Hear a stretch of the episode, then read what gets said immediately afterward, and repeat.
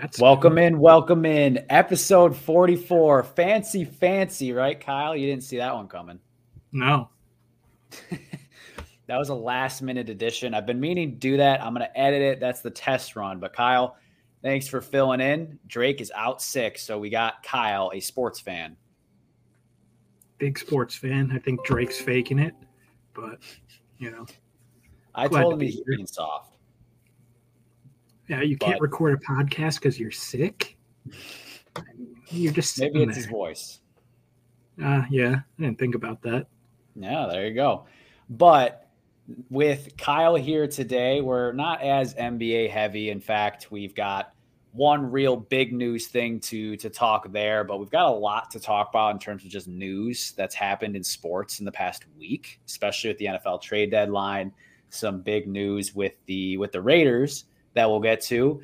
Usual recap topics for the NFL before we go again and make our picks for this upcoming week. So full agenda here. We're recording on Thursday night, so we're going to be hoping to get to Thursday night football before, you know, not miss too much of that game. But Kyle, before we get into anything, I haven't watched a game of theirs yet. How do you feel about the Celtics start? Uh, they're really, really good. Like amazing. They scored last night. They scored the second most points in franchise history with 155. And that's with the starters only playing two and a half quarters. So feel pretty good about this team through four games. Are they still unbeaten? Yep, 4 0. It's only them and the Mavericks that haven't lost yet. Yep. Okay. Well, the offense we knew would be explosive. How's the defense? You think it's still as good, better with Drew, or how do you feel? Uh still still really good. Yeah. Uh, I think right now, you know, through four games, we're the fifth best defense through all the stats that like I see the NBA accounts I follow post. So, you know, they say we're the fifth best defense right now. So say it's pretty good. Kristaps and Drew kind of filled in for the spots that they replaced and are even better. So, you know, and they're better on offense. So, you know, I have no complaints about them right now. Fair enough. Obviously, we're you know what four or five games in for most teams, so yeah. a lot to see. Bucks are kind of sputtering. You know, they've got two nice wins over uh, Philly and Miami, but then they turn around and lose to Atlanta and what Toronto last night yeah. or two nights ago. So yeah, we'll see. We'll we'll actually know some things over the next couple of months, but. One thing we do know is that Harden is finally out. He's gone. Philly, no more. He got his wish. He's going to LA.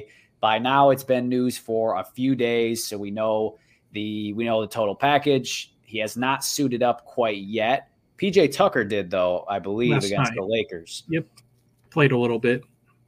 Uh, I did not watch the game. I was keeping up via like the score bot, the box score over the yeah. course, and I kind of stopped paying attention at some point. I did not realize the Lakers came back to win.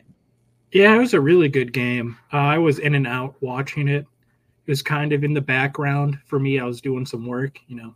So sure. I'd look up and then I watched most of the fourth quarter and overtime. It was a really competitive game. You could tell the Sixers are missing some of that. I'm not the Sixers, the Clippers. Yep. the Clippers are missing some of that depth Same that they traded away. Yeah. Yeah. Yeah, they they definitely gave up some you know some useful pieces. All their wing depth, pretty much. Yeah, and that's scary when your primary wings are the most two of the most you know two of the top five most injury prone players in the league at this point. It feels like they changed like the whole rules around those two never playing. So yeah, it's not the best move when to trade all the backups that you have for them. Yeah. Not to mention three first round picks, right? And I think I think there's one straight up first round pick, a pick swap, and then a first that will most likely become a second, though. Hmm, got it. Okay. Well, all in all, I was a little surprised to see this move happen so quickly. Like, obviously, we had the news of, you know, Harden showing up ready to go to Milwaukee and Philly saying, you know, hope you packed light because you ain't flying back with us. Uh, yeah. Instead, he flew out to LA. So I was a little surprised that the move happened now. I, I mean, I, I believed it would happen eventually, but how do you feel about the the Philly side of it? You know, they obviously deal away a star, but they seemed like they got a pretty nice package. Uh, I don't, I don't love it for them, and like since they're trying to win now, yeah, because they got two old guys in uh, Batum and Marcus Morris. They got one uh, nice young player, Kenyon Martin Jr. And I forgot who the other guy they got was, they got but I don't love too, it. Right? Oh yeah, Cut Rocco, yeah, Covington. He's good. I like him, but yeah, I don't know. I is I, I think they're thinking like Embiid might maybe not will not be there much longer, and then Mm. They're trying to build around Maxey, maybe. I'm not sure. I, the, the, trade was confusing from like what they got back, unless teams just thought that low of Harden around the league, which maybe they did. I think so. I don't think any team was really pounded on the door. So I I don't know how much better they could have done. Um, I agree though. This doesn't really help them a ton right now a take I did hear was that this puts them in a good spot the next time that a Drew Holiday type of player is available, that they'll have assets to flip right back for someone that can help them now. So yeah, maybe I saw maybe their uh, well. look. I saw they're looking at maybe uh, if the Bulls fall apart, getting either DeMar or Zach LaVine later this season, using those you know some of those guys they got in the picks they got. Yeah, but yeah, confusing trade. Like you said, happening this early. The Sixers yeah. probably just wanted him out of the building. Yeah, it must have been a lot worse behind the scenes than you know we knew about. It's like fans. I mean, I believe it. Like we know how he is when he gets to the end of the road with somewhere and he wants to go, he's gonna go. He's not gonna wait around and be the good, you know, yeah. be the, the good quiet teammate. Yeah, and his value is tanked every trade he's done, you know? Yeah. So like his team, I don't know. If this doesn't work out with the Clippers, is he gonna do this again next year? So even though I think he's a free agent after this year, is he gonna do yeah. this with whatever team he's on next? It, you know, like there's only so far you can go before no team wants you at all. Yeah. Yeah, this is really a make or break year for him and the Clippers, for you know, quite honestly, and even the Sixers, you could say too. But uh, specifically on the Clippers side, you know, now they have they were already star studded, but now they add yet another one to their. You know, they think they've got the gauntlet of Infinity Stones, but I think those Infinity Stones might be a little bit dusty and a they little. They got cracked. the 2017 Infinity Stones. Exactly. Six years ago, this team would have won like 80 games. right. Just a ton of talent and players that could maybe complement each other well because Harden's a good facilitator, a good playmaker. I, you know, the Clippers are off to a nice start record wise. Like, obviously, they dropped it to the Lakers, but I have not. Lakers are a good team. Lakers are a good team, even though they seem to be off to like a mediocre start too. But you know, you lose to the Nuggets, you've only played five games, and then you know, like that kind of makes you look pretty mediocre. Not everyone can be the Celtics. You know? No, not everyone can. Not everyone can be the September or not even September, excuse me, the October champs.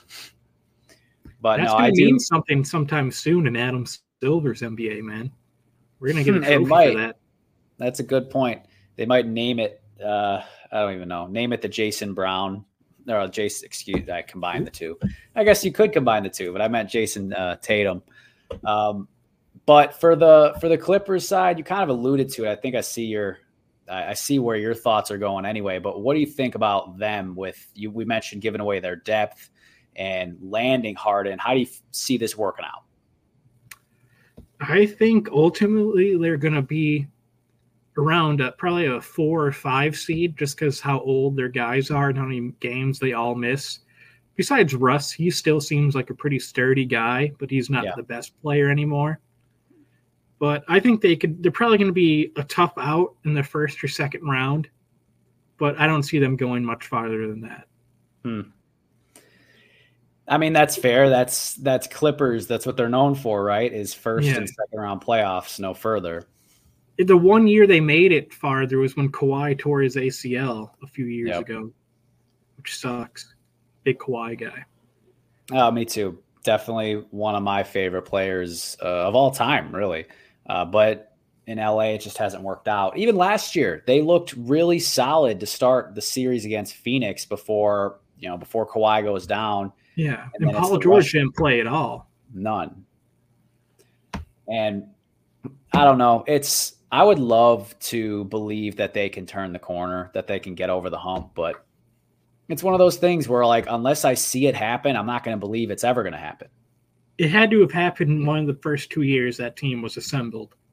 It was just. It feels like they've lost steam every year they go for you know farther with Kawhi and Paul George as their Yeah. two best guys. I don't know. Yeah. No, I think that's fair because especially as they continue to make these moves to try to win right now, and when you don't win right now, but you keep pushing more and more money to the middle of the table, you're going broke. Like by the time Yeah, you know, you have no years- one. Yeah, Right. In three years, they're going to be a poverty franchise, you know, which, you know, they have been for much of their history. So that's, I don't know, it's a bold move. agreed. But we'll we'll see how it plays out. And for them, we might like no matter what in the regular season. I I, I gotta I gotta make myself not step on that rake because I've done it before with the Clippers. Yeah, The only the only time they were healthy was their first year in the bubble, and they choked away the lead to the Nuggets. So it's crazy because I like I like all four of those stars throughout their career, except the last few years I haven't been the biggest Harden fan. yeah, But like I've always liked watching those four guys play, but now they're all together at this point. It's like, meh, you know. It's like yeah, feels a lot like the the Brooklyn Nets when they had Joe Johnson and Paul Pierce and KG and Darren Duran. Is it Darren or Duran? Whatever. Darren, Darren. Williams. and Terry, right? Yeah, Jason Jason, Terry. Yeah, The only young guy they had at that point was Brook Lopez, and he was like six years in. Yeah. Now he's the old guy. Yeah, he is. He's he's Mr. 34, 35 year old.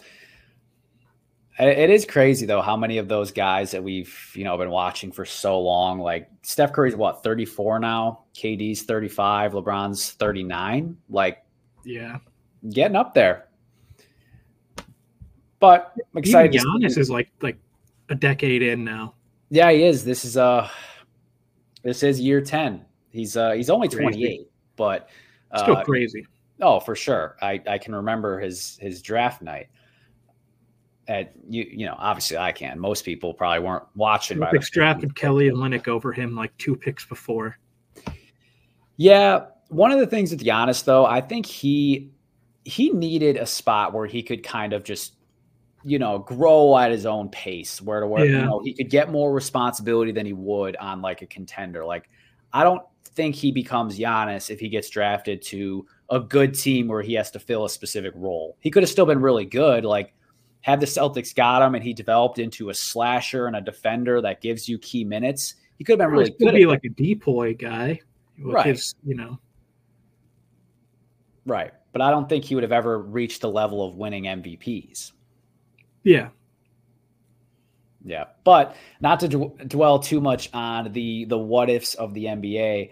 Uh, something we do know, and to switch uh, gears away from the NBA, something we do know on the football side is that the Raiders, specifically uh, Al Davis, Al Davis, no, is that Al Davis? Mark Davis. Mark Davis. Duh. yeah, the Mark one with the weird haircut.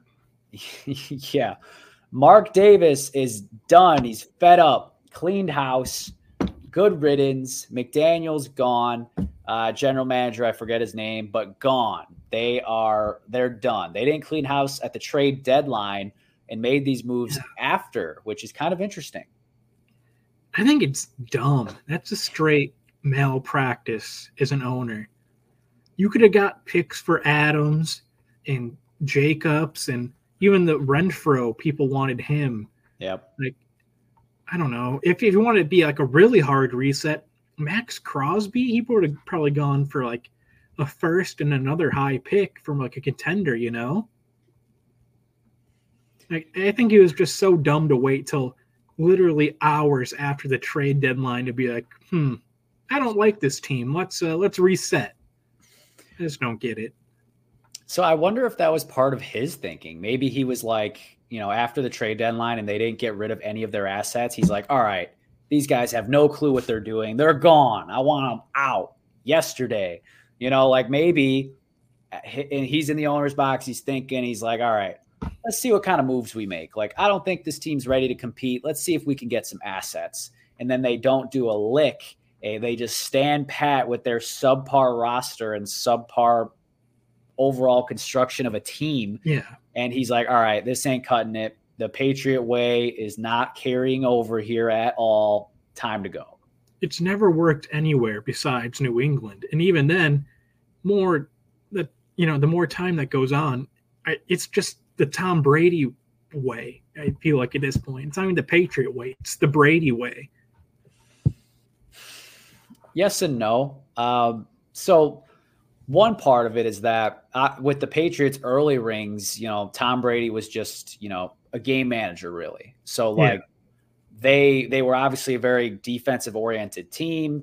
But I do think there is value or there is merit to the fact that Tom Brady and his level of greatness and him taking pay cuts, that's what allowed it all to work. Like if your leader is doing that, by all means. And if your leader is great, then yeah, that's going to work better than if your leader is Peyton Manning, Aaron Rodgers, Drew Brees, who's taken the max salary and you've got less money to work with. It's hard to tell, you know, it's hard to tell your number one corner like, hey, take less money when you're letting your QB set the market every four years. So there's there's some truth to that, but I, neither would have their career without the other, in my opinion.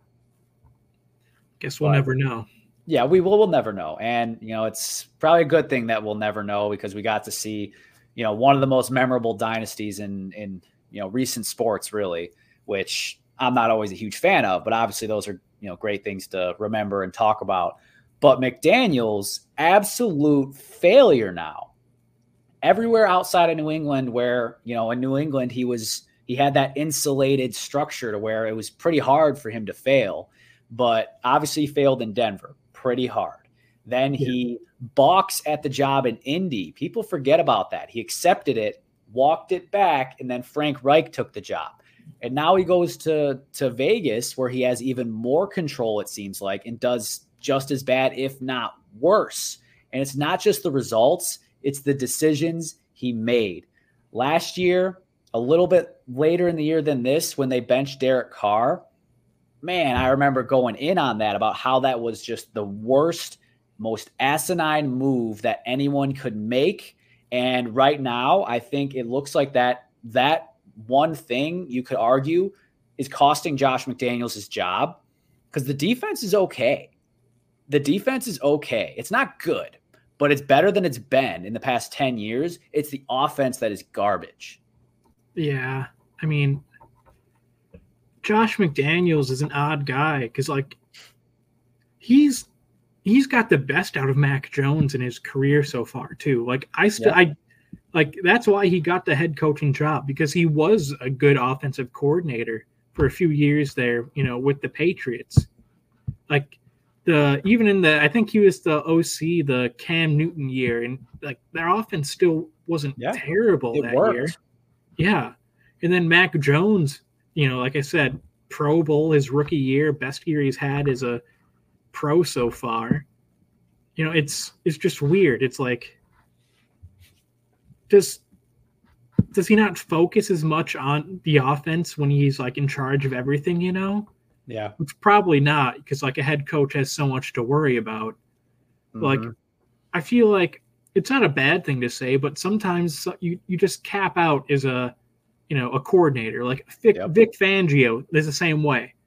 Like great, one of the best defensive coordinators in recent you know years, but like yep. can't be a head coach really yeah. good DC. Like some some guys just can't lead a whole team. They take half the team, you know, just focus on that and game plan for a whole week instead of doing all this other stuff. And that's that's absolutely correct. And I think part of it is like the defense, the coordinators, not just defense, offensive coordinators, defense coordinators that fail as head coaches. I think part of the problem is is they're like I want to still be the one turning all of the wrenches with my side of the ball and be the CEO of the team. And that's hard. Like yeah. even even the Andy Reids of the world who still call plays have very strong offensive coordinators under them. With Bieniemy, you don't like um, Nagy. Nagy, but I think objectively, they're obviously they've had great offenses. He's not necessarily the mastermind, but Mahomes is having his worst year of his career, and guess who's the OC this year? Okay, that is not an isolated fact or isolated um, variable. There's others going into it too, but fine. We'll put Nagy aside. You also put in they had Doug Pederson before Nagy. Like when you're going to do that, you need to have again strong coordinators underneath you. Even go to the Packers. LaFleur is still our play caller, and right now our offense is garbage, and he's an offensive mind. And I think part of that is our OC is not quite as strong as it's been in previous years. I think you lost a lot of guys, Hackett and uh, I'm for, get Luke Getsy. You guys both yep. you lost both them a few years ago, and I think exactly. a couple other guys they both took with them too and the offense has not been the same since. Coordinators, they get lost a lot of times in the value that they have to teams. And I think, you know, even great, again, even great head coaches need to have strong coordinators. Like, again, if you're saying that Nagy stinks and that's part of why the Chiefs offense stinks, then that just furthers that point that you need to have strong coordinators. And maybe that's where McDaniels falls short. Like his coordinators can't pick up the slack for him. Or maybe no one wants to be a coordinator for him because they know how he's just going to take things over. You know what I mean? Yeah. But that was doomed from the start, in my opinion. And now that franchise is going to be paying him and Jon Gruden for the next four years, a combined $80 million to not coach for them, which obviously is a huge blunder. And now they bench Jimmy G. And I think that's the right move. I think that's the right move at this point. It is. See if you ain't have anything with the rookie yeah, half the season. Maybe. I, I, agree. Jimmy G, he looks washed, totally washed. In my opinion, he looks like he's a little hurt. Honestly, he looks Probably. like he's, he's always hurt. He's yeah, had exactly. a pretty good career for what he was drafted as. Like he was drafted to be Tom Brady's backup, and he's he carved out you know a lot of good years with the Niners. There, he did. Made a Super Bowl and NFC championship, two NFC championships too. I think with the Niners. Yeah, correct. And it, he yes, he's carved out a nice career for himself, but that was a terrible investment for the Raiders to begin with last year, bringing in Jimmy G. At the time, it was head scratching. It was like, what are they doing? Do they think this is a win now move? Like, how is this better than Derek Carr? Like, I don't know. It yeah. just wasn't a good move altogether. And honestly, I don't know where they go from here. I don't like they have Maxx Crosby's a nice building block, but who else? Davante's he's what, to get old now for a Max D end. Crosby is. is. I think I think they trade him and Adams and I think Jacobs is a free agent again. Let him go and just do a hard reset with your next head coach mm-hmm. and GM. That's what I would do, in my opinion. I would do a hard reset and just rebuild the team from bottom, the you know bottom to bottom from the bottom. And it's hard because obviously teams like that they're tired of restarting, and that's what it, you know. At the end of the day, like a common saying in football is you can't fire the owner, and all, oftentimes that's where the problems stem from because they. Oh, you know, I, the I know that. There. Yeah, you guys know that you know to a T, so I don't got to preach that too much to you, but the Raiders stink. We, you know, we kind of knew that going into the season, but for me, the nail in the coffin was when the Bears beat them.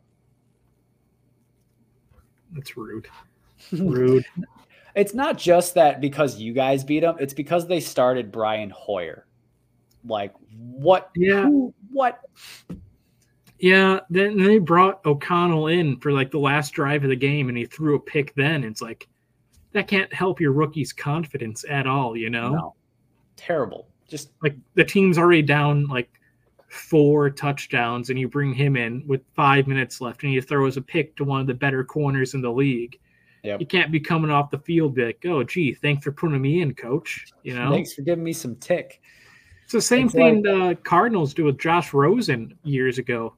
Remember his first uh, action in a game was I forgot who was start. I think it was Sam. Did Sam Bradford play for the Cardinals? I think. I don't remember. It was some journeyman quarterback that was starting for the Cardinals. It was the second game of the year. The Bears were up a bunch. That's when they had the best defense in the league. Mm. And they bring Josh Rosen in to be like try to lead a comeback. And he throws two picks in three possessions. And he would have thrown a third, but uh, Eddie Jackson stepped out of bounds while catching it. So it's like you can't do that to a rookie quarterback and expect them to succeed. Like either leave the starter in who sucks and let him finish the game and bring the guy in the next week. You know, that's what that's what you should do in that situation. especially if you're setting them up for, for failure you know like if there's nothing good they can get like you know if you're going to give them a whole half the game's somewhat meaningful sure why not you know throw them in the fire but don't throw them in the fire when it's you know already blazing at 600 degrees like Oh yeah, the other team has all the momentum and they're just, you know, making big play after big play because they're, you know, they're playing like, oh, this team sucks, you know, like we're we're already killing them. We'll just keep doing what we're doing. Yep. Speaking of sucks, another benching. Desmond Ridder benched. Who Yeah, could have seen that coming? that would be I. I've been calling it for uh, weeks. He should have been benched weeks ago. Agreed. Not good. Well, like, because he kind of had this trend where last year, what he did was, you know, he was the check down king. Like, he would finish games going like 15 for 18 for 109 yards, no touchdowns, no picks. So, like, he was kind of like incubating himself so that he couldn't be benched for making all the mistakes. And then this year, when people were starting to call for his job, he had one good game, one good game, and that bought him a few more weeks. But I, it, it was inevitable. Like he's not someone who was highly regarded coming out of college. He's not someone people were screaming for to start last year, maybe a little bit because Mariota stunk, but he was basically Mariota 2.0. So now, at least with Heinicke, at least you got something, at least a flash in the pan. Yeah, I don't know. I was never a Rit- well when Ridder was in college. You know, I was rooting for that team just because I was like, Cincinnati. oh, you know, yeah, a non like big conference team is going to make the playoff, and I was like, oh, cool, creamed. go, go Desmond, go. But ever since then, you know, he always should have just been a backup quarterback. Yeah. Arthur Smith, I, I don't like Arthur Smith. I think he kind of set him up to fail. He doesn't scheme up plays for his best players. He I don't he just I don't know what Arthur Smith is doing ever. Like I don't know if he I know I don't think he's a good coach now. I don't know if he can ever be a good head coach. No. He seems too stubborn, like he's trying to prove a point to people that he can he can use his not best players and run a good offense, but it just doesn't work.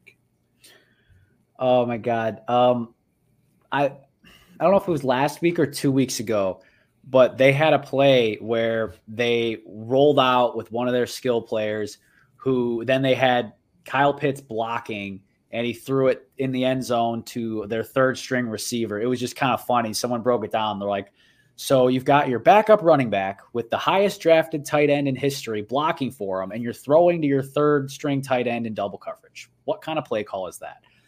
Which I, I don't get it. He shouldn't have. I don't.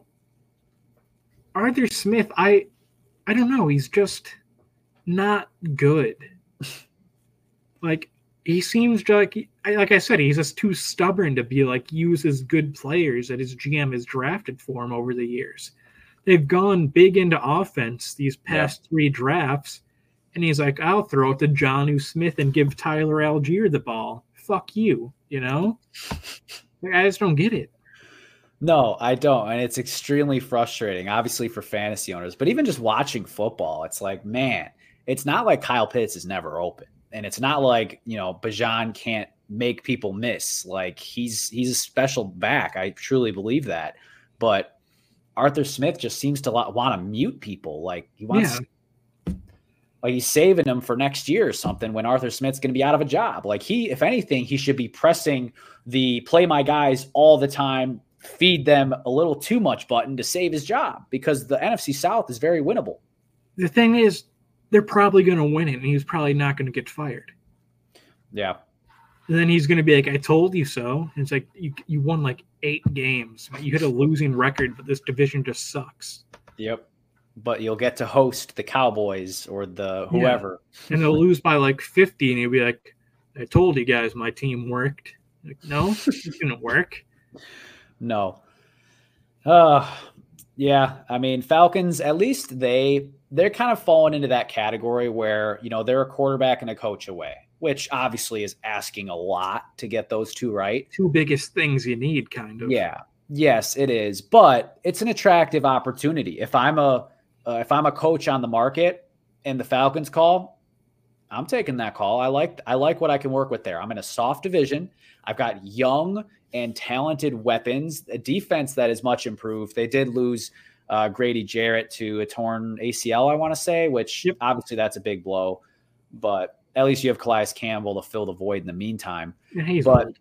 Yeah, but I mean, for at least this year. But then in the future, Garrett should be, uh, or oh, be good Jarrett by the beginning of next season.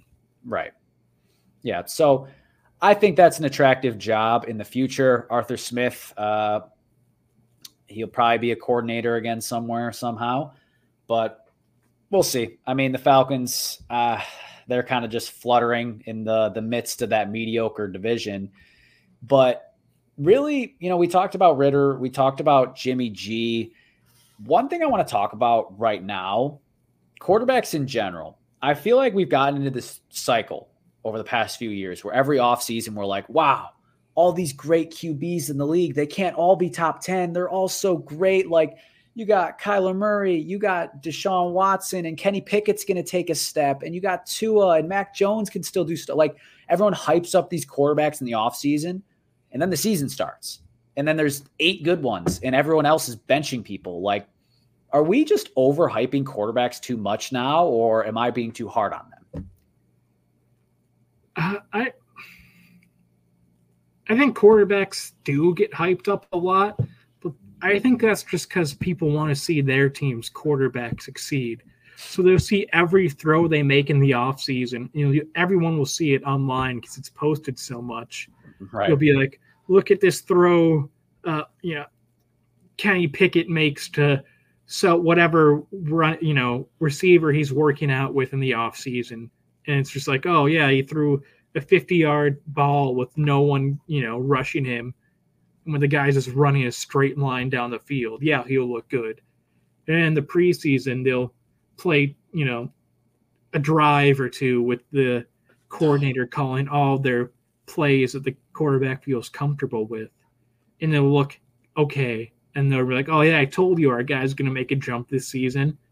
And then when it comes to real football, you know, only the ones that can do put all of it together, you know, have the the talent and the brain and read the field and know what reads and to make and what throws to make can do it. And like you said, there's probably like eight to ten guys in the league that can actually be a good quarterback. Yep. Yeah, I think there's a lot of truth to that. You know, of the people just wanting to hype it up because we do this. We do this a lot where we, you know, we talk. You know, again, we talk people up. We say how great QBs are, how they've never been this good before, and then we, you know, we fall right back into what it always is. As far as again, there's eight to ten teams that feel good about quarterbacks eight to 10 that are like, all right, we're fine for now. And then the rest are in the wilderness of like, what the hell do we do? I also wondered, like, I think offenses are more complicated than they've ever been too. I wonder if yep. that has anything to do with it. Maybe with like some guys just not being able to like mentally grasp what to do on every play. At the quarterback position or in general? Both, a little of both. Maybe I do think there is a little level of uh, too much galaxy brain in the NFL. Like the Bears, when you guys like to have Cole Kmet go under center for like QB, you know, for like tight end sneaks on. It is when line up there. He motions into it and then barely gets under the center, and like we have Justin Fields and like our tiny running back pushing him. Like, oh, what are we doing? You know, like right. Yeah, it's you know, it's again, it's that galaxy brain thing. It's like, you know, Shanahan can do it, obviously, but even him, like I think that's part of what his problem has been as a play caller historically is he gets a little, you know, I've heard other people talk about it too. He gets a little too cute, like late in games, and that kind of gets him in trouble sometimes. Like you see all the success though of a Kyle Shanahan and a Mike McDaniel, and people think that they could do that. But you also got to realize those guys got all-star squads. Like, you know, you can't just do that with anybody. So that's that's a good point as far as the complexity of offenses. And teams like I don't know, teams don't really like the simplest offense in the league, probably the Steelers. but I think I I think that's by choice. Like I just think Matt Canada runs a very vanilla playbook. Yeah, he's not very good at his job. Oh, absolutely not. He gets fire Canada chance at every single game. But somehow and, every fourth quarter they just become like a god team. Dude, I I swear every week George Pickens has zero catches and then in the fourth quarter they're like, "Oh, maybe we should just throw it to Pickens, see what happens." And then he ends yeah. the game with 80 think, yards and a touchdown. I know it's off top, but I think he's kind of the most disappointing second year player so far. Pickens? He had so much hype going into like, I, yeah, Pickens. Hmm. Like I saw so much hype for him. Maybe it was just in like the fantasy football community people I follow on like Twitter and Instagram and stuff, and they're hyping him up all off season.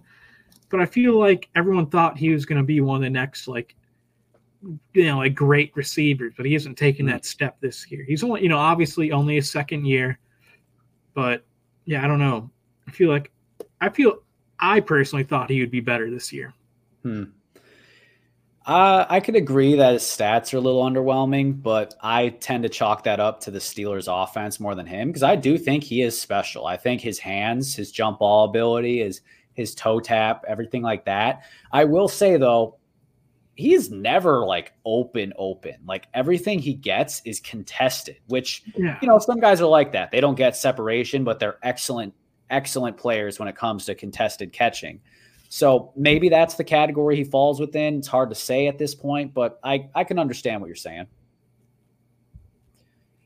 well so quarterbacks in general like you know good thing that this is supposed to be a good quarterback draft because a lot of teams need them and maybe both of our teams need them. I guess we'll see over the course of this year. Yeah, but so many teams need them. There's like three of them. Yeah. And even when we say there's three, usually that means there's one. Yeah. Yep. Well, let's take a break from the quarterback talk. NFL trade deadline. I thought it was a little quiet. Honestly. Yeah, it was kind of hyped up a little too much by like Schefter and uh, Rapoport. They're they're saying oh, tweets be like, a day before, like, oh, get ready for this crazy deadline. And I was like, there's like four trades that happened. I know it's it's almost always overwhelming. Last year, I think it was a little bit uh, louder. Last year normal. was different. It felt yeah. it felt more like the NBA trade line uh, trade deadline last year. Yep, but that was such an outlier. And this year, there was a clear seller out there, and that was Washington dealing away two linemen obviously you are well aware of Montez Sweat landing with the Bears, which I yep. I do like that move for both sides, but I think you guys really needed that. What are your thoughts? I like it as long as he uh, gets extended as or long as he puts a pen to paper. Yeah, that's yeah. if he doesn't fire Poles. if we can't retain him, he he can't be the GM anymore. But if he stays, I think Montez Sweat is really good. I'd love to have him on my team. He has as many sacks this year as the whole Bears D line combined. Yep. So he's a welcome sight to see. But if he's only here for a half season rental and a lost season, what are we doing? You know? Yep especially because that would be back to back years of being very aggressive at the deadline for teams that weren't doing anything this season. And Claypool obviously was a total bust. So, like, if that happened this year, I, yeah, that his seat gets even warmer. The thing is, like, I understand his logic both times, though, you know? Like, yeah. last year, he was like, let's get, last year, he was like, let's get someone we think if he develops, if he continues to, you know, if we can get him to buy in and do all this, he can be a wide receiver one in the league. And Claypool just wanted he just didn't wanted nothing. He, he didn't do anything to try to do that at all. No, But No. Montez Sweat, I don't know. I think I don't know much about him. It seems like he's a pretty hard worker from what I've read about him. He buys into the team all the time. He's a team guy. And if worst goes to worst, I guess we could just franchise tag him. But that we also might run the risk of losing Jaylon Johnson too. So that's we have two big defensive guys coming up this offseason, and I don't know if we can keep both honestly, if I had to choose, I'd pick Sweat because it's harder to get like a upper tier pass rusher than a, you know, Hmm. like a second tier corner, which I think Johnson is. I don't think he's elite. I think he's like in the second tier of guys. that's fair. Yeah, kind of like. Um, do you think he's like a similar level of uh, Fuller, who you guys had a few years ago? Yeah, like on in a good year, best year, he can make an All Pro or two, some Pro Bowls, but he's not a perennial guy. Yeah. That's fair. And again, overall, I think it's a good move for you guys. I think you'll figure it out and get them locked in long term. Obviously, you guys got plenty of money to throw around if needed. And on the Washington side, like, you know, they made that move to get some, you know, to get picks or to get a pick from you guys. And they also went ahead and flipped Chase Young to the Niners. And that was the one that surprised me. That not that he moved. I did expect him to move. But the Niners. both of them. Oh, to the Niners. Yeah. I was more surprised they got rid of both of them. Because that their D line has been like the strength of their team for years. And I guess hasn't really done anything. Exactly. So And like yeah, I don't know. I think Chase Young's kind of overhyped. He hasn't really done much since he tore his ACL. Like I, I still like him as a player, and he could probably do more across from Bosa and Randy Gregory and having, you know, uh, Javon, Kin, Kin, not Javon, Kinlaw, Hargrave, Armstead, Hargrave. Javon Hargrave, yeah, all those guys. I was getting Kinlaw and Hargrave mixed up in my mind. one big player. Yeah. Yeah, he could probably do more. Uh, maybe not, because like their No, D line in Washington Anyone was can, dude. stacked.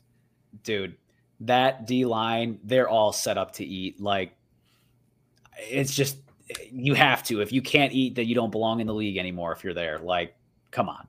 But I agree. Chase Young's overhyped. Like, what was he, the number two pick? And yeah, the year the Burrow draft. Mm, got it. And that was like everyone thought that's what would happen and what should happen. And then he had a solid rookie year. Pretty sure he was defensive rookie of the year with like eight, nine sacks, something like that. And he tears his ACL, misses a season and a half, and really hasn't been an impact player since. He's played, So- I think, 22 games since his rookie year. Ah, brutal. Just brutal. Hopefully, he can get it together. Like, even if he doesn't stay with the Niners long term, if he can have a Just good second half of this year, he's Yeah. a free agent. Some team could just, you know, sign him. Yeah, because otherwise it's seeming like he's gonna have like an even he's gonna have kind of like a kind of like a Clowney career track as Which isn't never really living up. Clowney's fine, but That's what I'm saying. Like, doesn't live up to the hype. I think Clowney was a little more hyped than Chase Young coming in, Oh, though. sure. Number one pick. I mean, he knocked a dude's helmet off in college, and that's why he went number one. yeah, but for the Washington side, I'm I'm not surprised. I had been hearing that, uh, you know, all the, the weeks leading up, that all four of their D linemen were on the block and they were interested in moving them because you said like it's the strength of their team, which it is. But that defense, in my opinion, has always been underwhelming. Like they're they're fine. You know, they're solid. They're above average. They're somewhere in that like 10 to 13th best defense range, give or take. But when you're putting first round after first round after first round, you want a top five defense that can carry your team. And now the offense seems to have figured it out while the defense is underperforming.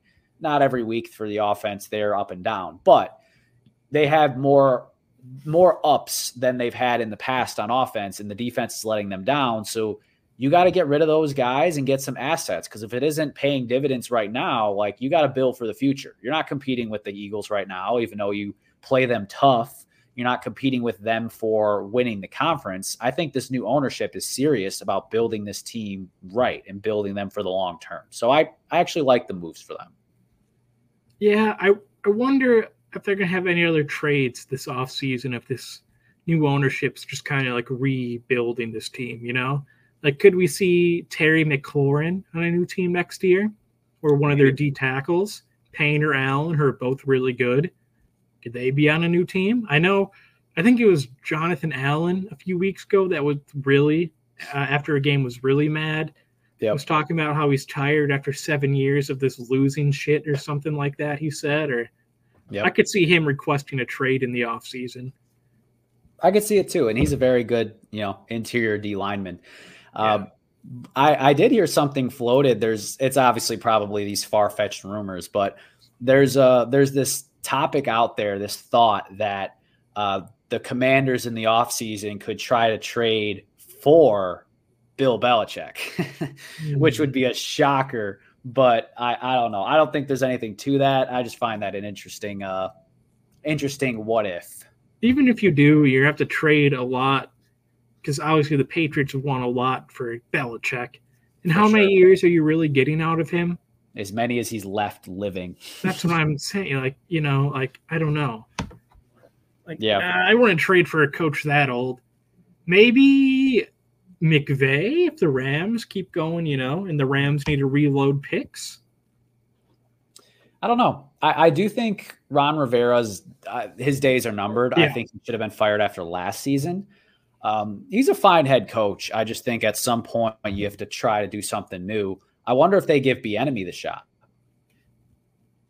Yeah, yeah. The offense has been good, but like I guess I don't know. Like obviously I don't know, but is he head coach material? I you know, like I, am saying I don't know. Like depends. He could idea. maybe somewhere else, but the people in that building maybe they just want a hard reset. You know? Yeah. Yeah, I could see that. Well, besides Washington, another surprising move and heartbreaking one for me uh, so the the Bills get Rasul Douglas and a fifth round pick from the Packers in exchange for a third round pick. Obviously, the Bills have been ravaged by injury, including the cornerback yeah. position, with Tre'Davious White being out for the season again, unfortunately. So they needed the help. They get a very underrated and solid corner, and the Packers kind of punt on this season to some degree. I think they should. Yeah, I mean, the more I think about it, the more I look into it, the less, you know, the more okay I am with it. It hurts to give up a leader, yeah. to give up someone you're, you know, a fan of. But I'm excited to see what he does on the Bills. I think he can I think he could be a useful player for them. Yeah, uh they went to the Bills, they went to him after they struck out on trading for Jaylon Johnson. That's where Price I saw. Too high.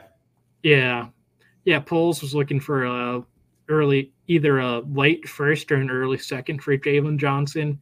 Now, obviously, it. no team was going to give that up for him. No. But yeah, I don't know. Douglas is good. He probably, I don't know. Tre White's been hurt a lot. Maybe they are around the same skill level at this point. Mm-hmm. But mm. Yeah, I think the Packers' logic is maybe, you know, like I said with the Raiders earlier, give the young guys a shot to see if you have anything I feel like that's what a lot of teams are going to be doing this second half of the season, benching veteran guys we've been watching for a while to see, you know, they're getting older to see if they have anything with their young draft picks.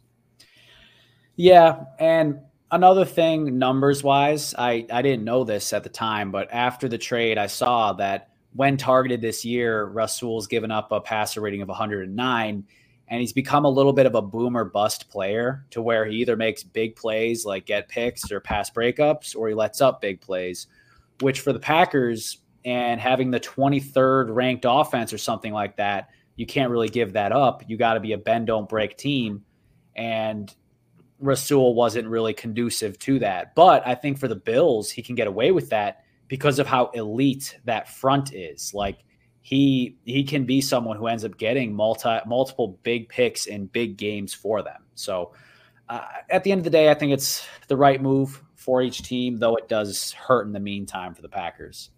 It's good return on investment for the Packers because then they originally signed him on like their practice squad. Yeah.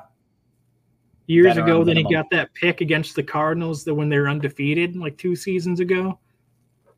Yep. Oh, that was a great game.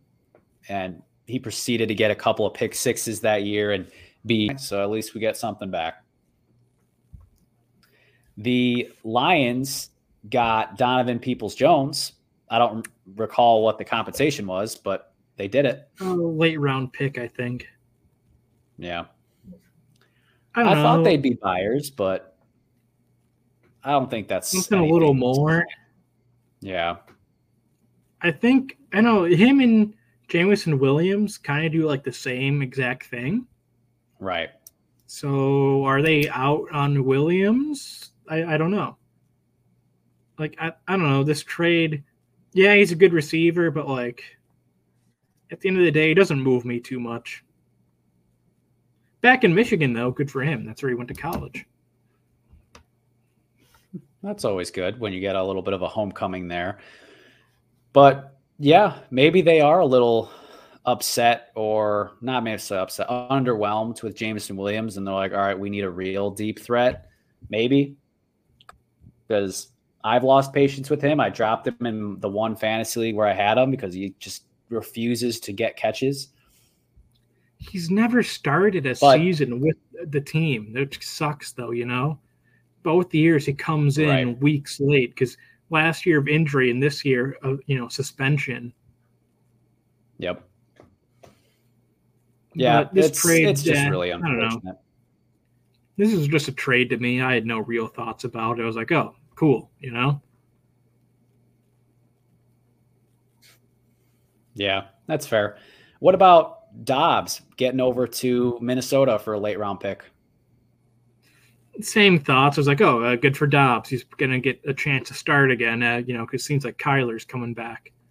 So good, good for Josh Dobbs. I think he's a seems like a good guy. Gets his chance finally to start a season in the league after being a, in and out as a backup for the last like you know like four five years I think. Yep. Yeah, I agree. I think originally after like when it was all fresh with the Kirk Cousins Achilles, you know, tear, which obviously sucks. Sucks for Kirk, sucks for football fans, fantasy football players and the Vikings obviously. Uh, but my first thought was, hey, maybe they call the Cardinals, but I said about Kyler Murray oh. because because I think I was still thinking that the Cardinals were looking to to tank for Caleb, which they still may very well be. Um, oh, they have the first but, pick right now. Right, exactly. And then what? Panthers two, you guys three. Well, technically, mm-hmm. you two and Us three. two but, and three. Yeah, Bears two right. and three. Right. Um, so yeah, I guess you know they did call the Cardinals. They just asked about Dobbs, who yeah, I agree with you. Like, good for him. Like, I don't know if this will be the answer to keep the Vikings in the playoff hunt, but at least they're they'll be a watchable team. Like once Dobbs can start. So we're winners as football fans for that one. Yeah. I believe that's it. I don't think I missed any of the noteworthy ones. Yeah, the ones that happened on the deadline, at least. I think a few right, other yeah. earlier, but yeah. Yeah, obviously the Byard trade and whatnot, which is you know a good move. Um, yeah. But let's uh, let's take a break from trades. Week eight was another great week of football, as it always is, right at the midway point, especially before the trade deadline. I think oftentimes those make for good games. But let's uh, let's quickly do our medalists here as we go through week eight and eventually lead into week nine. Kyle, start us off. Uh, my bronze is Rashid Shaheed. He had three catches for 153 yards and one touchdown. I just love when uh looking at that stat line is just funny to me. Three catches, yeah. 153 yards. That's just cool. So good for him. He That's wears a, a, odd number for a receiver too. I think he's like number 22, 22. or something like that. Mm-hmm. Yeah. That's a good Every one. Every time I see him, I'm like, yeah, what's that DB doing out there on offense? Or that running back. out, I got the marking. No, Mark Ingram was 21 or was he 22? He was 22. No, yeah, he's got the Mark Ingram number. Yeah, didn't even think about it like that. Well, uh, I did go the running back route with my bronze medal, and I went with Jahmyr Gibbs. I thought he had an excellent game, and he started to tick in the right direction now as they give him some actual workload, and he just looked like a beast. Yeah, I, I I think him and Montgomery are a good duo together for this year, but maybe would they move on from Montgomery after this year and let Gibbs just be the lead guy? I don't know. But maybe. yeah, Gibbs looked pretty good. Or they could just keep both of them and be like, we have two good running backs. That's true. That's more and more the style. So I think that would be smart as long as you continue to give, you know, Gibbs his due his due touches while he's in his running back prime. Yeah. So edging him out at silver, man, this dude killed me in one fantasy league. Uh CeeDee Lamb went nope, absolutely bananas. Too. Yeah. I mean, what else is there to say? He was he was a monster this week. I had him in a fantasy league and he got like 45 points, I think. Yep. Brutal. Pretty good. Yeah, it depends on which end of the sword you're at there. Well, Kyle, who's your gold medalist? Will Levis, four touchdowns in his debut. Pretty good for a rookie quarterback that a lot of people throughout the draft process just kind of shit on for some reason. I always thought he was uh, good, but a lot of people throughout the whole thing were like, "Oh, you think Will Levis is good?" And blah, blah, blah. He throws four touchdowns mayonnaise. his first game. It's the mayonnaise and coffee. Honestly, yeah. I think that's what it is. Um, incredible debut for, for sure. Um, a little bit of deja vu, uh, deja vu. If you remember Mariota's debut, he he went bananas with uh, no. So that was a, that was a pretty long time ago at this point. Yeah, you know, about eight years ago already. But Mariota had like a perfect passer rating, four touchdown game in his first game, uh, starting for the Titans. I want to say it was against the Buccaneers too with Jameis. I think it, was yeah, they played yeah. against each other week one. Yep. Yeah, so it reminded me of that a little bit. Um, uh, that's a good pick for the for the gold. I still need obviously I still need to see more to be ready to you know say what he is as a quarterback. Um, so that's a good pick though because I was not expecting that at all. Uh, another thing I was not expecting was the Broncos to upset the reigning champs in the Chiefs and get their first win against them since Peyton Manning was the quarterback and Obama was our president. So, you know, hats off to the Broncos, specifically their defense will get gold medals. Yeah, played pretty good. Uh, snow game. Mahomes was uh, supposedly sick, but supposedly, you know, yeah. Just uh, Simmons had a good game, really good game. Yep. Whole team had a pretty good game. Can't can't fault them for anything. Seems like they're I don't know. They still only have three wins, but it seems like uh, Sean Payton's trying to turn the team around a bit. Maybe some more youth. You know, they could actually do something. I I agree with that. I think they're starting to build a culture. Uh, you know, their last three games, they played the Chiefs tough, and then they beat the Packers, and then they beat the Chiefs. That's a pretty good three game stretch. And so before that, they beat the Bears too. Was that directly before that, or was that? Uh, I just know they beat the Bears, like I think like week five or something. Got it. Yeah. Okay. So kind of still in that general run. Uh, so basically, post that Dolphins beatdown, they have you know been a passable team. Uh, they did lose to the Jets in that stretch, but the Jets are very much decent. Yeah, Breece but, Hall went off that game. He did, and Breece Hall's beast. But moving moving on here, so we're basically at the half halfway point. So not quite. Obviously, it's an odd number of weeks, so you can never truly be. But we're eight weeks in, and honestly, the league is it's hard to pick a favorite. Like there's a lot of I think there's a lot of teams that are like really good when you think of like the Chiefs, the Dolphins, the Ravens, uh, even even if you want to throw the the Bengals into that conversation, the Jags, and then in the NFC you've got the the Eagles, the Niners, the Cowboys, the Lions, the Seahawks. Like they've all had really high moments, but they all at least have a couple of you know blemishes on their record. So I do think there's a lot of parity in the league, but now that you have a half season sample size, who are you doubling down on? Like either teams you thought or players you thought were going to be great and are, and you're putting even more on the on the table for them, or just people that maybe you weren't in on before, but now you're ready to go all in with? Who who would you have there? I'm still doubling down on the Dolphins. They uh since the first time I've come on the show after week one, I picked them to be in the Super Bowl. And yep. as the Niners have been struggling, I think they are my Super Bowl pick now halfway through. They just look like the best team in the league. No one can stop their offense. And I'm, you know, still big on the Dolphins. That's that's a good choice. Yes, you've been a very vocal uh, champion and cheerleader, if you will, for the Dolphins and Tua. And I, I, you know, I can't, I can't blame you. You didn't balk when they lost to the Bills. You didn't balk when they lost to the Eagles. I am curious to see how things go in Germany against Kansas City this week. I think that'll be a really big. Uh, I think they'll win that game.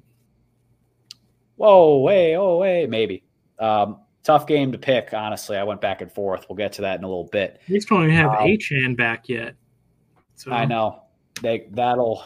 I forgot about Achane. He's gonna he's gonna come back with a vengeance.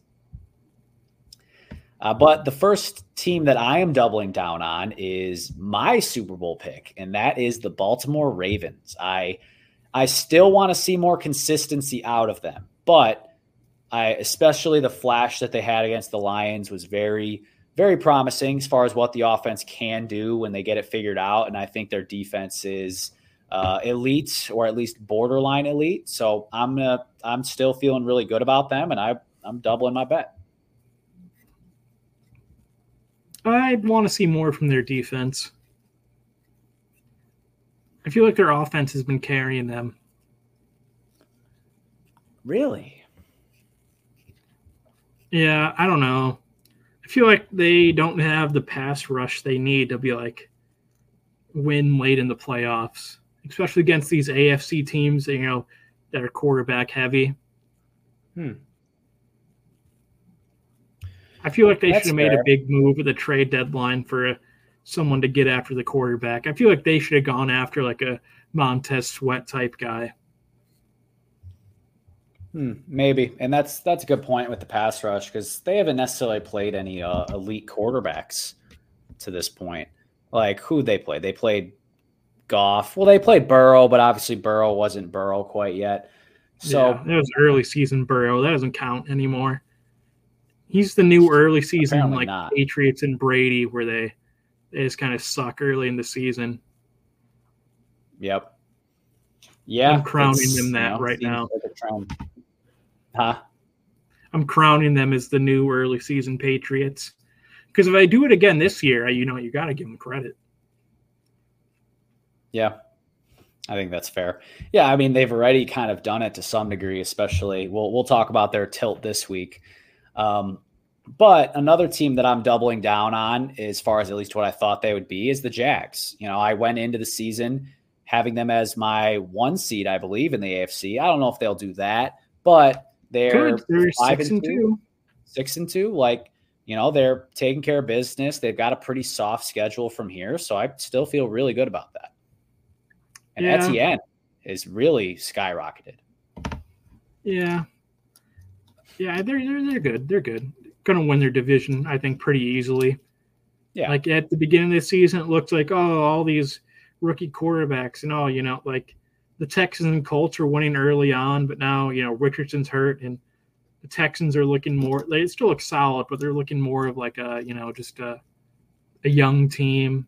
So I think the Jaguars will win that division pretty comfortably, and probably resting guys the last you know, two weeks of the year. I could see that, and that's all I'm saying is that they would be, you know, regular season monsters. Uh, who do you got next for doubling down? Um, I only had the Dolphins, but uh, yeah, I only had the Dolphins. I wasn't doubling down on anyone else. I had no Tripling, other. Quadrupling down, all in Dolphins, sir. Yeah, I'm out on a few teams though. Huh? I'm out on a few teams though. Okay, well, last team that I'm doubling down on briefly here is the Seahawks. I've always been a pretty not always, but I've been a big proponent of the Seahawks over the offseason and this season. Um, not, I don't think they're true contenders necessarily, but I'm more so just doubling down on the fact that they're a strong playoff team. They are currently leading the way in the NFC West. I don't expect that to carry through, but you know, good. It's a little bit of a surprise. Good. You never know. Their defense yeah. is looking much better than I thought it was going to be this year. Witherspoon, D, uh, D, D, Roy. Yep, that was my preseason pick. Spoon. Oh yeah, Illinois let me, guy. Let me debut. Out of Illinois. Yeah, I, for sure. Like going into the draft, he was my number one prospect, and um, I, I got a new title for the for the Seahawks defense that I'm ready to debut. We've heard of the Legion of Doom. We've heard of the Legion of Boom. Get ready for the Legion of Spoon. Witherspoon, baby. Book it now. Ooh. Come on. All right. So yeah, a little cheesy there, but you I I love I love Witherspoon. And they uh, got uh, Leonard Williams. We didn't talk about that trade. Leonard oh, Williams. Oh, that's the one. Yeah. Um, great move. yeah, I, have always really liked him. Uh, I remember the year he was getting drafted. I would yep. watch his highlights on the way to uh, early morning track meets on my phone, just with the. I would just be sitting there like half asleep, just watching Leonard Williams USC highlights. USC, yeah, Trojan. Yeah, I remember him. I remember that draft. I remember all the hype going into that. I remember him being labeled as like a can't miss prospect. And he hasn't been like a monster, but he's still been quite good. Very solid player. Yeah. Right. Agreed. And that's always good to add to a team, especially one that's in the thick of a, in their eyes, you know, contention. And maybe they I are. Just lost uh, one of their D tackles, Al Woods, towards Achilles, I think. Mm. So or ACL probably... or Achilles. I can't remember, but they lost one of their D tackles. So good to replace that. Yeah, always. Yeah, that's that's a perfect replacement, actually. Hmm. Well, well, what do you know? But you mentioned you got multiple teams that you're out on. Let's hear a few. Uh, I'm out on the Browns. Their defense oh. is elite. They have no quarterback play. I've seen this so many times with my own team. Elite defense, no quarterback play. Like they still might make the playoffs, but they're doing nothing there. I'm out on them. Out on Watson. He, I, am not. That team's just a mess, even though they assembled an elite defense. That offense, you know, obviously no Chubb. It, it's. Yeah, it's it's frustrating, uh, especially like last week using that as like the specific lab test or example or whatever. Like that defense the defense played amazing. They had the game in their grasp, and PJ Walker gave it away. And, Threw it off Jamal Adams' helmet. Right, like, dude, what are you doing? But I didn't. I would. I thought about the Browns, but I. You mentioned like they might still make the playoffs, which I think they still might as well. So I left that. But I. What you did mention was being out on Deshaun Watson, which I agree with, because if you remember, Kyle, like the first I want to say the first time you came on here, we went back and forth with our hot takes. And one of mine was that the Browns are going to make the playoffs despite Watson being a non-factor for them. I didn't I didn't know that meant he just wasn't going to play multiple games during the middle of the year, but I I am out on him being the top 10 quarterback that he used to be cuz even when he has played he had what one good game and yeah, I'm out on that. He's just he just looks broken like I don't I don't feel bad for him because you know all the stuff. Right. He uh, still. I'm just gonna say allegedly, but it's probably more likely he did do it. The stuff he allegedly did. You know, like I don't I don't feel bad for him, but it just just kind of sucked to see like someone when he was at Clemson and before all this stuff happened, I was a big fan of, just looked so broken. You know. Right. Yeah. Yeah. It's it's surprising too. Like I've consistently been someone of like you know, as soon as Deshaun Watson comes back, he's going to be, you know, back to form. And it hasn't come to fruition. And it's, you know, it's unfortunate from a viewership standpoint. But again, don't really feel too bad. Uh, who else? Who else are you out on? I put my, I put on my uh, my little sheet. I wrote my stuff on here. Niners question mark. I'm I'm I'm halfway out on them. I can't watch Purdy keep playing like shit and expect this team to do anything when it matters. And their oh. defense is looking worse and worse week after week. I'm I'm halfway out. I got one foot out the door on the Niners.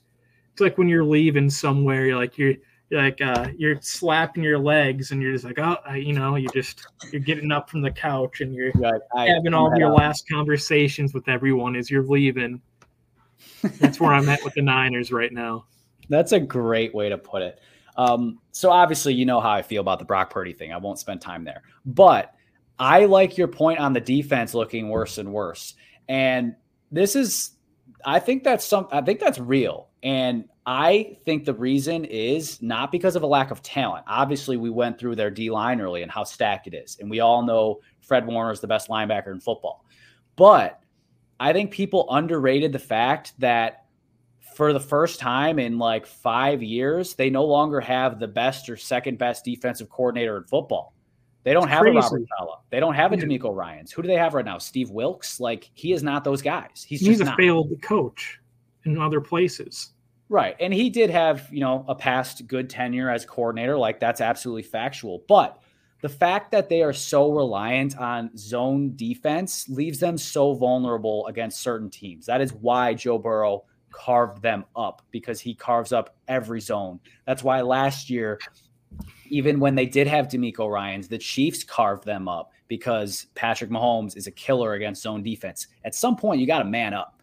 And I, they don't seem to have that in their arsenal. So I am out out on them as well in terms of Super Bowl. But with the Niners, you do also, you know, when they get the Avengers back together, like they might go right back to being a dominant team. But I don't know, huge question marks for sure. Yeah, they they have this bye week, probably the best time they could oh, have it sure. for them. Do some soul searching. If they come back flat after the bye, then I'm fully out on them. They got the Jags after the bye too. Yeah, and that's you know that's at least a, yeah, yeah, they're a good team. Yeah, yeah. So we'll see how they come out. I, I you know, I do think Deebo being out is hurting them a lot, um, but that shouldn't they haven't won since he went out. Yeah, zero oh and three, but well, we'll see how they come back. It's a long football season. They may still, you know, rattle off seven out of eight to end the season. So we'll see. Um, any other teams that you have that you're out on? No, just those two. Well, the two teams that I had listed were the Buccaneers, who I was never in on to begin with. I think they were a little fugazi with their three and one start or whatever it was. Yeah. I, I just don't think they're a good team. And beyond them, the other team I had on here was the Chargers, who I didn't have making the playoffs, but you know, even if they do get to four and four this week, like I, you know, Chargers just don't look all that good. You know, they just, yeah, I don't know what it is. It's obviously it's Staley, but you know, I don't know what else. just, eh, I don't know. They, they didn't even look that good against the Bears this past week. The Bears just suck. Yeah, I agree, and I think had you guys had a you know a couple more a couple penalties and you know decisions go your way, maybe that game is more competitive. Even if we just had Fields, I think maybe you know yeah. he could have extended drives that uh, you know Tyson Bagent can't just because he doesn't have the legs Fields have. You know, right?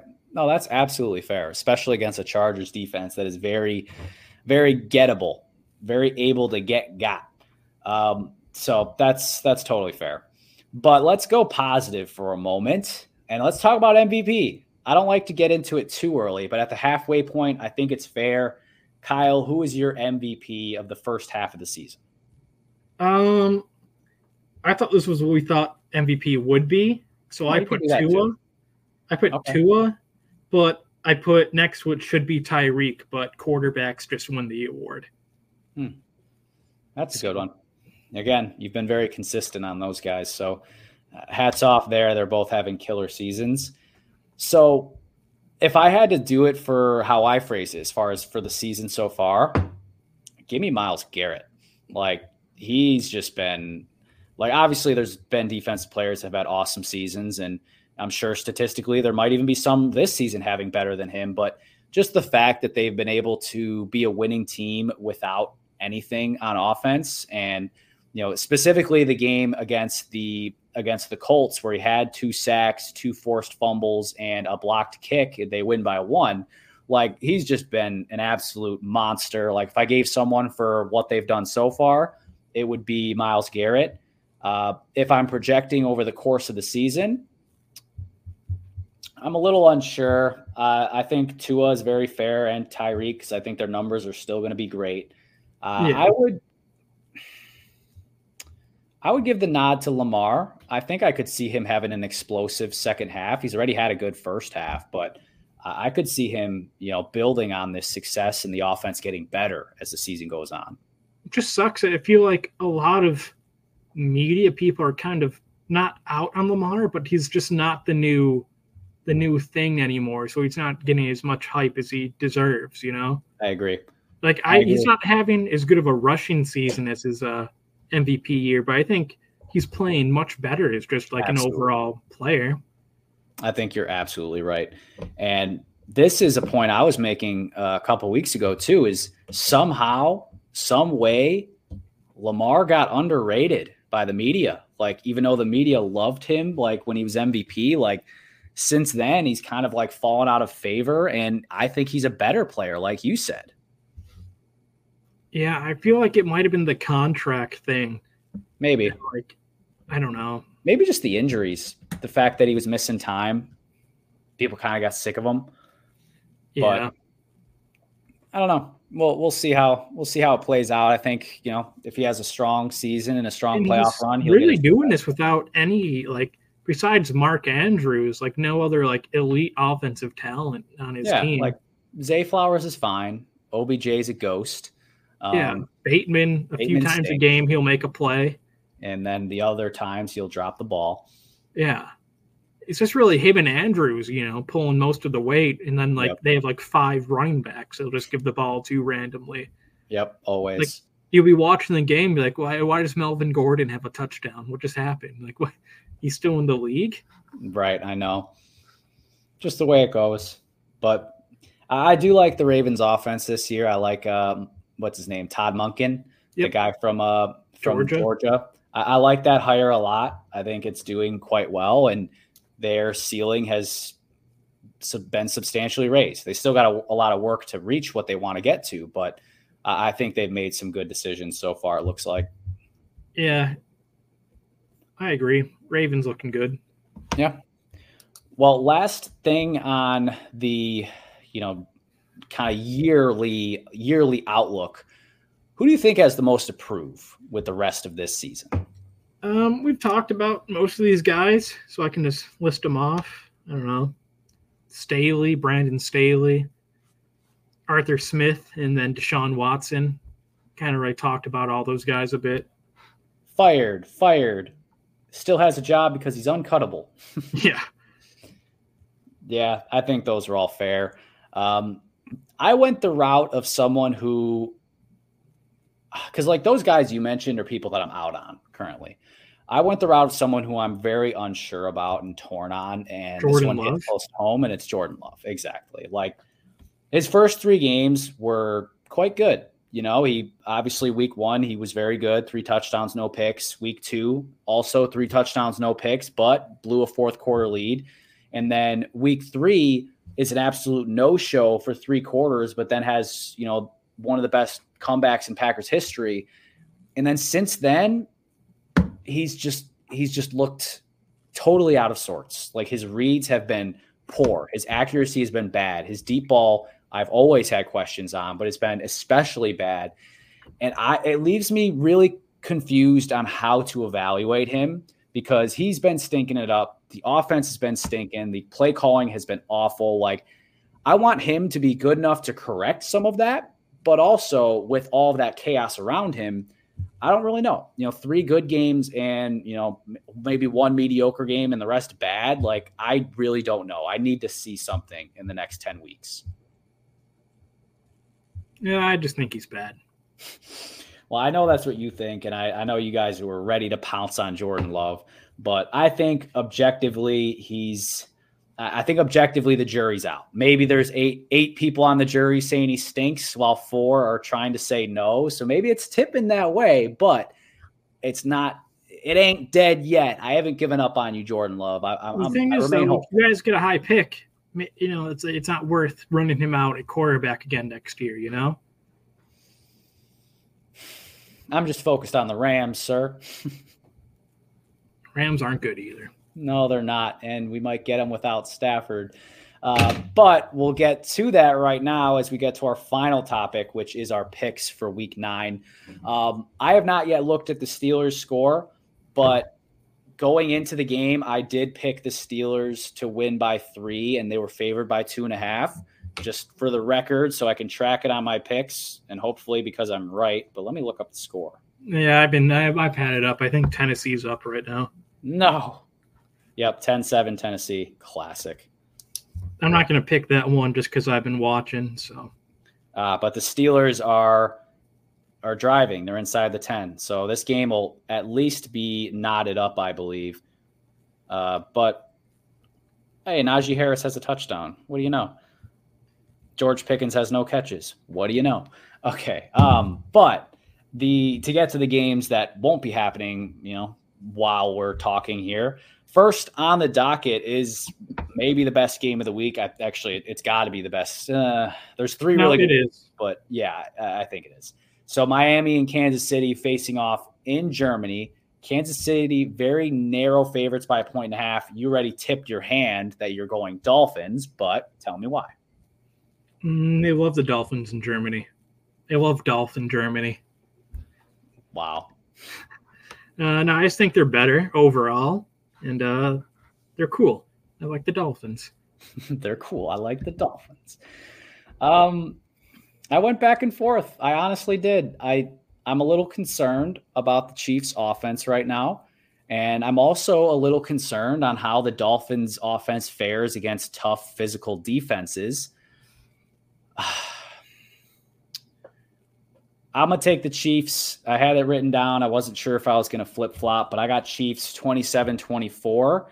I think a little bit of a Mahomes embarrassment factor and wanting to get back on his game. That and I don't know. I think that game's to be really good and really tight throughout. But I'll just take the Chiefs by a little bit. But I would not be surprised if I'm wrong on that one. Sucks. It has to be in Germany. Like, why? Watch it at eight thirty, sir. yeah, man, on a, on a Sunday. Come on. I mean, it's uh, I don't mind it. I kind of like waking up and being able to get right to football. I, I, don't mind. I like when it's like a mediocre game, not like a, uh, the best Jags Falcons. yeah. Yeah, that's fair. But yeah, this is the game of the week. Um, but that hey, incentive to to to get up and be ready to watch. Uh, and then once that game's done, you can get ready to watch Minnesota and Atlanta. Yeah. uh, Falcons favored by four and a half going against uh, what's his face, something Jaren Hall. Hall. Yeah, Jaren Hall. And I mean, this this is going to be quite the QB matchup. Kyle, who you got? I think the Falcons are going to win. Heinicke's Heinicke's their starter now. He's going to find a way to win. I'm not going to watch probably any of this game except if it comes up on red zone. Hmm. but uh, yeah, that's all I got. I'm not. I'm not too invested in this game. No, uh, I, I agree though. Falcons uh, 24 13. I, I think this game will be kind of a yawner. Like you said, it'll be a, uh, if you see it on red zone, cool. If not, oh well. Uh, next up, Kyle, I'm sorry to do it to you, but the Bears are going at New Orleans, where New Orleans is favored by eight and a half. Yeah, the Bears, they're not good. I don't know. I don't, I don't, I don't know, man. They're just not good. Haven't been good in a long time. Yeah. So yeah, I got the Saints.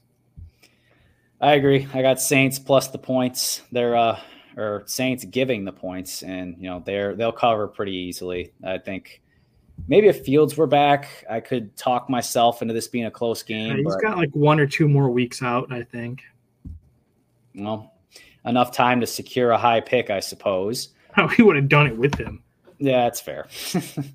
uh, next up, a game that's, you know, again, Stafford seems very unlikely to play.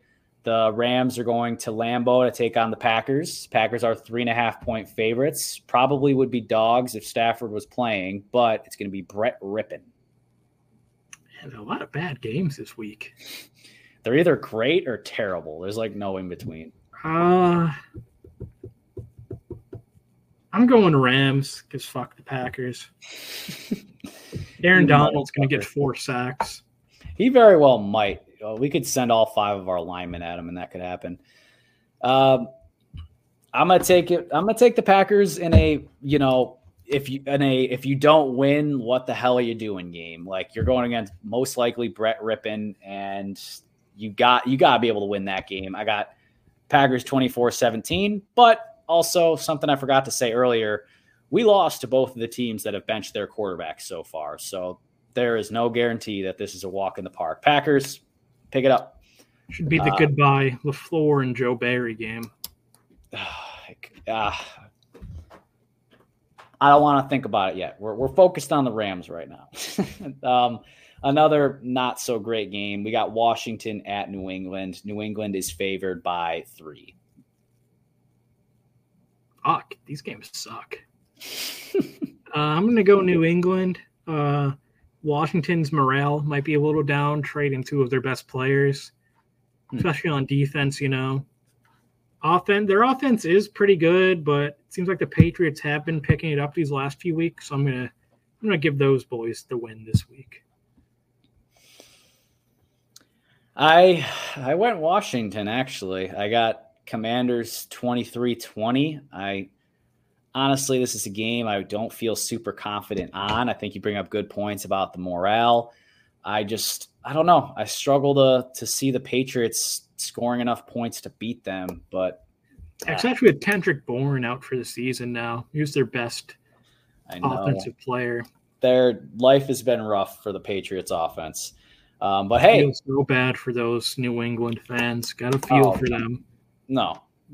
Oh, you do, Mr. Boston fan. Oh shit, um, man! This game's gonna suck next Thursday. I just saw what the game was. What is Panthers, it? Panthers Bears next Thursday night. The battle for how high the Bears two picks will be. Yeah, whichever their first pick is going to be. what a game. Um, yeah, wow. All right. Well, next up, we actually have a good matchup finally. We've got Seattle at Baltimore. Baltimore Ooh. laying the five and a half points at home. Yeah, I got Baltimore. I think they're the you know I think they have. Are, no, they're no, they're they don't have the same record I thought they did, but uh, I'm going with the Ravens. They're just the better team. I think the Seahawks are good, but I feel like they just get so lucky sometimes in these games so far this year. Like and so did and they did last year early in the season. And when the luck didn't go their way, they kind of you know fell out of it a bit. So I'm gonna go Ravens. I'm also gonna go Ravens, and your luck point is well taken. I think they were very lucky to escape with a win against Cleveland, but Baltimore won't make those same mistakes. I got the Ravens 30 to 21. Decent game though. Uh, next up here, sneaky competitive game. We got Bucks at Texans. Texans three point favorites at home. Bucks at Texans. Uh, I like the Texans. I don't. I'm out on the whole Buccaneers experience. It was fun the first few weeks when it was like, oh, Baker's back kind of it kind of hasn't been too good since the first few weeks. And I just like CJ Stroud. Go CJ Stroud. Uh, I'm right there with you, and I always pick the scores before I look at the spread. So I picked the score to be 24-21 Texans, which means favored by three. It means I'm right on that freaking line for uh, for the spread. So that kind of sucks. But actually, you know what? Audible going Buccaneers. Buccaneers 24 21, just because I don't like that I picked it right on the spread number. Uh, but I don't feel great about it. Uh, next up, this this is one of the worst games of the week, not the worst, shockingly. Arizona at Cleveland, where Cleveland is eight and a half point favorites. Arizona's likely starting. What's his name? Uh, Clayton Tune. Yeah. yeah, the the Browns I think are going to run away with this one oh, pretty yeah. easily. No need for deeper discussion on this one. Browns 27 10 in a laugher, uh, especially because there's no Dobbs anymore. Um, next up, this is uh, the Frank Reich revenge game. Indianapolis travels to see Frank Reich's Carolina Panthers. The Colts are two and a half point favorites on the road. Yeah, uh, I mean, the Colts are the better team. better coached, in my opinion. Not much else to say about that. Panthers just kind of stink. Yeah, one win, obviously they stink, not just kind of. No, they they certainly stink. And originally I was leaning Panthers, to be honest. But the more I think about it, the Panthers' run defense is awful, and Shane. Sure, everything is awful, man. Yes, but especially their run defense. I'm pretty sure it's 32nd. Um, and the Colts' run offense has been really, really good this year. So I'll, uh, yeah, I'm going Colts 24-20, and might not even be as close as that. Uh, but we'll see. I think Thielen might be able to do some damage. All right. Now, what is truly the worst game of the NFL season, maybe, depending on how you felt about the battle in New York last week. We've got the Giants at the Raiders. The Raiders are somehow favored a point and a half. Are we going to see Tommy DeVito play? No, I think Danny Dimes is going to be good to go. It doesn't move me either way. Um, At least he throws more than negative nine pass yards. Yeah, this one's. I'm going Giants because I think they have. Honestly, I don't know. I know I'm going. I'm going Raiders. They're going to have the interim coach bump that every team seems to get after they fire their coach, and their fans are like, "Oh, we can turn it around," just for them to suck the rest of the season after that. Oh no, we suck again. Yeah. Um, I, I, thought about going that route. That I do think there is some something real about the interim coach, uh, like you know, shot to the arm. Uh, I'm a I'm gonna take the Giants though. Uh, 20 to 16. I think Saquon will be able to do enough for that offense to where you know they barely edge out Aidan O'Connell and gang, but not a game I will be watching. Um, a game I will definitely want to watch, though, is the big tilt in the NFC Beast, and that is the Cowboys going to Philly to take on the Eagles. Eagles favored by three. Fun fact Dak is seven and one against the Eagles in his last eight games. Don't care. I'm a fly Eagles fly. One of those games Minshew was starting last year, and they still barely beat them. Eagles are the most well-rounded team in the NFC. That's fair. And I, since I am also picking the Eagles, I won't push back too much. Uh, this is a game where I was going to pick the home team no matter what. I got Eagles 31 24. Surprise, this is not a primetime game. Dude, primetime games have been awful this year. Like, they've just not done a good job. And as we'll get to, well, this next one is a good one, and that's a playoff rematch. Bills Bengals. Obviously, last time they played in the regular season was, you know, a very near tragedy with Damar Hamlin. So this time, I'm sure there will be some ovation when he's on the field, whether it be on the sideline or suited up. But nonetheless, we've got Bills going to Cincy. The Bengals favored by a point and a half. Yeah, I, I'm i am going with the Bengals. I think uh, I don't know. They're just rolling right now. Burrow's back. And I don't know. I just have not liked the way the Bills have looked in recent weeks. I agree. And I think the the Bengals obviously did, you know, they did a big number on the Niners last week, and I think they'll still be able to continue to do that against the Bills this week. I think they'll keep rolling. I got I got the Bengals winning. I do think the Bills are desperate and will make it more of a game than they did in the playoffs, but still got the Bills, or excuse me, the Bengals 20, 27 24, which will bring us to the the next game on the schedule here, and that's Chargers at Jets. Chargers three and a half point favorites on the road. These seem like such similar teams, just in like they're both opposite ways. yeah, like they should both be a lot better than they actually are, you know? But maybe I yeah, I don't know. I'm going Chargers. I think I don't know. The Jets O line isn't very good, and I think this is the week Chargers D line is going to get back on track because they haven't looked great this year, even having with you know having Bosa and Mack. And I don't know. I don't like Zach Wilson, even though he still finds ways to win these crazy games every year. I mean, he just survives basically. Um, but yeah, I kind of similar logic there. I got Chargers 24 17. And I don't know. Jets have overachieved, you know, so credit to them. But I do think that the Chargers offense will be able to do enough consistently to where there's no, you know, random magic from the Jets to where a Breece Hall touchdown is enough to carry them. Um, so this game might be watchable. Uh, I don't think it'll be terrible, but we lost Kyle. Uh, based on his reaction, I am going to say that he unplugged and kind of lost connection there with the suddenness. However, black screen Kyle is now away, but that that's a wrap anyways that was the last we had for you here today on mad talk episode 44 so with that kyle obviously we appreciate having him on this week filling in for drake while he's taking the sick day rest up, Drake. We'll have you back next week. But that's a wrap for here today. Thank you, everyone, as always, for tuning in. Make sure to check out the show on YouTube, Spotify, and Instagram at Mad Talk Sports. We will be coming back to you next week, and we look forward to it.